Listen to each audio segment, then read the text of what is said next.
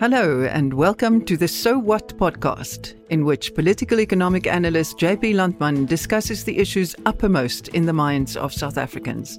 You can find a written version of this content on JP's website, jplandman.co.za. I am Ruda Landman and I am your host.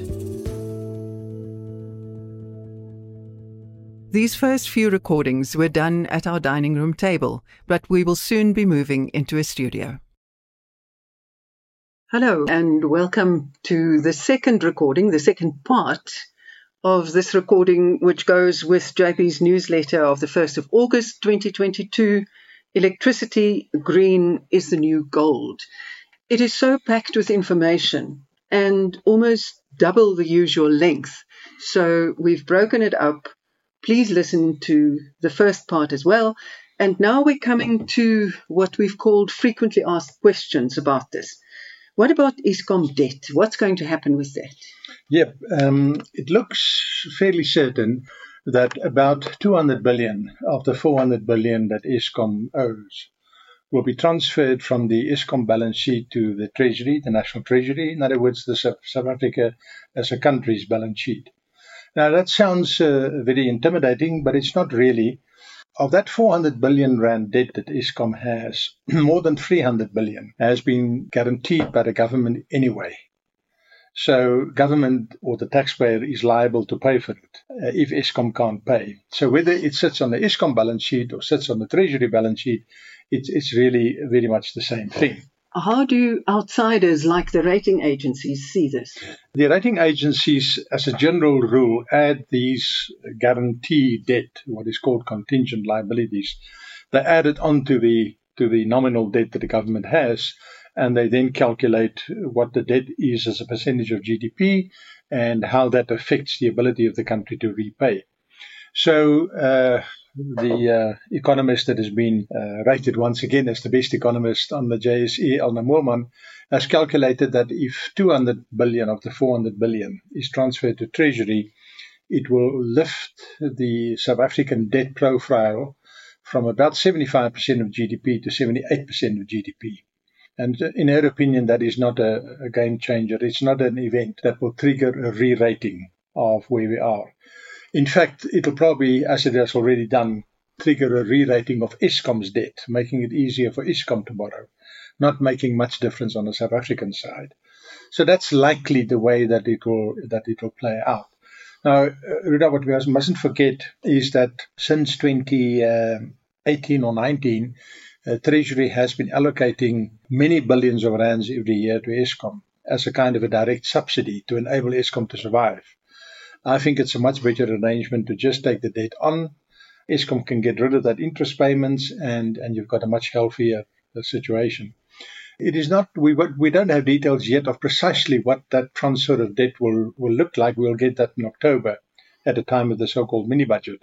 But we know from reports that have been leaked that Treasury is pushing that after the transfer of debt has taken place, there must be certain follow-up steps that Eskom must also take to improve their own balance sheet and own liquidity position. And maybe that includes that they offer to sell Medupi or Kusile. You know, once Medupi or Kusile is up and running properly and has been sorted out, it'll be a fantastic investment. You won't pay what it cost. That you won't do. You will pay it at a much discounted price. But at the right price, a power station is a lovely investment for a pension fund. You've got income for the next 30 years, and it's consistent income. So it must be possible to do deals like that, and we will get those details in October. Eskom is talking about building battery energy storage systems, BES. Battery energy storage systems, BES. It's a wonderful, wonderful name. And planning to take on debt, extra new debt for that. Yes. Should one be worried? No, I wouldn't be worried because, relatively speaking, the amounts are small. The debt is a loan from the World Bank, which Andre De Reiter has negotiated. It's for 11 billion rand, which will go into the BES project, energy battery storage system. Now, if you think about it, the 11 billion rand is less than 3% of Eskom's debt. You know, so whether it's there or not, I think it's not really material. We know Eskom can't pay the interest and they can't pay the debt. That's why Treasury will come in. So in the end, the Treasury is standing behind this kind of deal. But what the 11 billion rand does, it's beginning the process of building a storage infrastructure, energy storage infrastructure in South Africa. We did exactly the same thing at the beginning of renewables. The first renewable contracts were signed at, just hold on to your chair, 4.50 a kilowatt hour, at the stage when Eskom was selling power for less than around a kilowatt hour. On top of that, it carried a government guarantee. So we've really sweetened the deal a hell of a lot for those first renewable producers to get the wheel rolling. And today, of course, we have the benefits. The price have dropped from 4.50 per kilowatt hour to 47 cents. You know, it's a fantastic drop in price. And you were able to start a whole new industry, which we couldn't do beforehand. So I think it's a good investment if it opens the door to battery storage. It opens the door to battery manufacturing in South Africa. We're a big vanadium producer. We're the biggest vanadium producer in the world. You use vanadium in manufacturing batteries. So the potential is huge that can all flow. But you need, as you pointed out earlier, you need a client, you need a customer. And that customer will be battery storage systems. And that's why I think it's a good thing that Eskom has taken the initiative here. Although it is still very expensive. Hopefully over time it will come down. The second question, of course, that everyone asks is, yeah, well, it's all fine, but will it ever happen? Because this government doesn't seem to be able to implement any of its own plans, I'm quoting. So what is your answer to that? Well, I think one must distinguish, you know, there's government, and here it's not government but Eskom. And as the president said in his television address, Eskom now has a very competent management team and he has huge confidence in them. And I think he's right to have confidence. So, yes, it will be implemented. And, in fact, Eskom is already, of that 11 billion rand loan from the World Bank, they've already made a 4.4 billion rand contract with two companies, a South Korean company and a Chinese company, to come and build BES systems, battery storage systems, here in South Africa, with technology developed and tested and used in South Korea and China. So, yes, it will happen. And how will it affect us? I must read to you the names of a few places where we're going to see that. We're going to see these BES systems, in other words, battery storage systems, installed at Skaapvlei, Paleisheuwel, Graafwater, Pongola, Elandskop and Hekservier. These are all rural names. These are all platteland names, where you currently have bigger or smaller solar or wind farms. You put batteries down there. When the sun is shining or the wind is blowing, the batteries can be loaded. And tonight, when the sun is not shining, you can draw from batteries and feed the grid. That's why Eskom is doing it. I think it's a very strong development. And to answer your question, it's already happening. Not it will happen. There are the towns with the names where the systems will be installed. So, yes, it will happen. And the criticism that the contracts are going to not only foreign companies, but companies from the East who are renowned for bringing in their own workers and using no one locally? Well, they will certainly have to train local people. Otherwise, do you want to stay in Graafwater forever? I don't think so. No, I'm not too concerned about that. The fact is we don't have the technology. We probably don't have the expertise to build it. And that's part of the thing. You must have your people here trained so that future best storage systems can be built by them. And that's the way that I think it will play out. So what has happened to the IRP from 2019? Has that been ditched or what's happening? No, on the contrary, the IRP of 2019 is being implemented ahead of schedule. I quote some numbers in the written text, but essentially the IRP runs up to 2030. And by 2025, we were supposed to have procured 9,400 megawatts of new solar and wind power in terms of the IRP. We are already sitting at 7,800, and this is now 2022. So we will easily beat that 2025 target. If you then add to the fact that a lot of the activity has shifted to the private sector with the president's announcement around private sector participation, and on the storage side, a lot of the activity has shifted to Eskom, then I think we'll easily beat the IRP targets. As a nation, we will easily beat them, because solar plants will be built outside of the IRP and batteries will be put up battery storage systems will be put up outside the IRP. So in a sense, the IRP thing is academic, but we certainly will beat the numbers, which is an IRP, no question about that. What about, what shall I call it, murmurings about a second Eskom? I think it's exactly that, murmurings. Yeah, a second Eskom doesn't fit into the long-term picture which we've been discussing here today. Absolutely not. And, you know, you must always see things in context. I watched the speech that the president made in which he made this comment about the second Eskom at the South African Communist Party summit or meeting.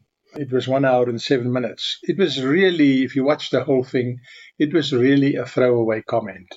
The throwaway comment was then picked up by the media and taken further and so on and so forth, but it was really a throwaway comment.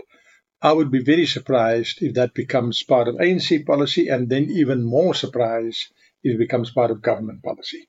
There's a hell of a difference between talking at the SACP conference, having an official ANC policy, and then having government policy. Those are three very different positions. So no, I don't think we'll see it. What we I think we'll see is a gas company, a government-owned gas company, to build the infrastructure that we need to use gas in the country.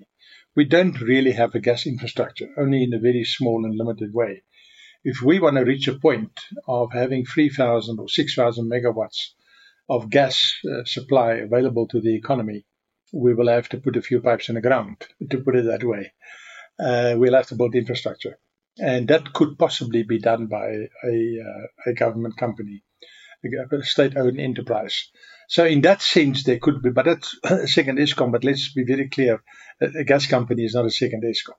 You know, it's like saying a zebra is the same as a kudu. No. That's not the case at all. I first want to see, in any case, who's going to finance it. I don't think there's money in the budget for it. And I very much doubt whether private financiers would be willing to step in, unless their government guarantees and so on. So let's see how that space develops. I'm very much in favor of gas supply, and I don't see a second Eskom as part of the long-term plans. You've talked a lot about procurement for generation, but what about transmission? Because the transmission lines need to be upgraded enormously. Absolutely. Transmission will remain a government monopoly. That's the case in the Netherlands, it's the case in China, it's the case in several countries. And that'll be the case here as well. The president made that clear. Eskom itself is working with an upgrade of the transmission lines of about 130 billion rand. They're talking about 8,000 kilometers of transmission lines. And they're talking about 100 new substations to be built. And the price tag of that is 130 billion and more. So, yes, that'll have to be done. And the transmission company that'll be formed will have to take that on. A portion of the money that we are getting or hope to get from the COP26 conference, that $8.3 billion, it's about 140 billion rand. A portion of that 140 billion will go for transmission lines for Eskom, because that's really the heart of energy transition.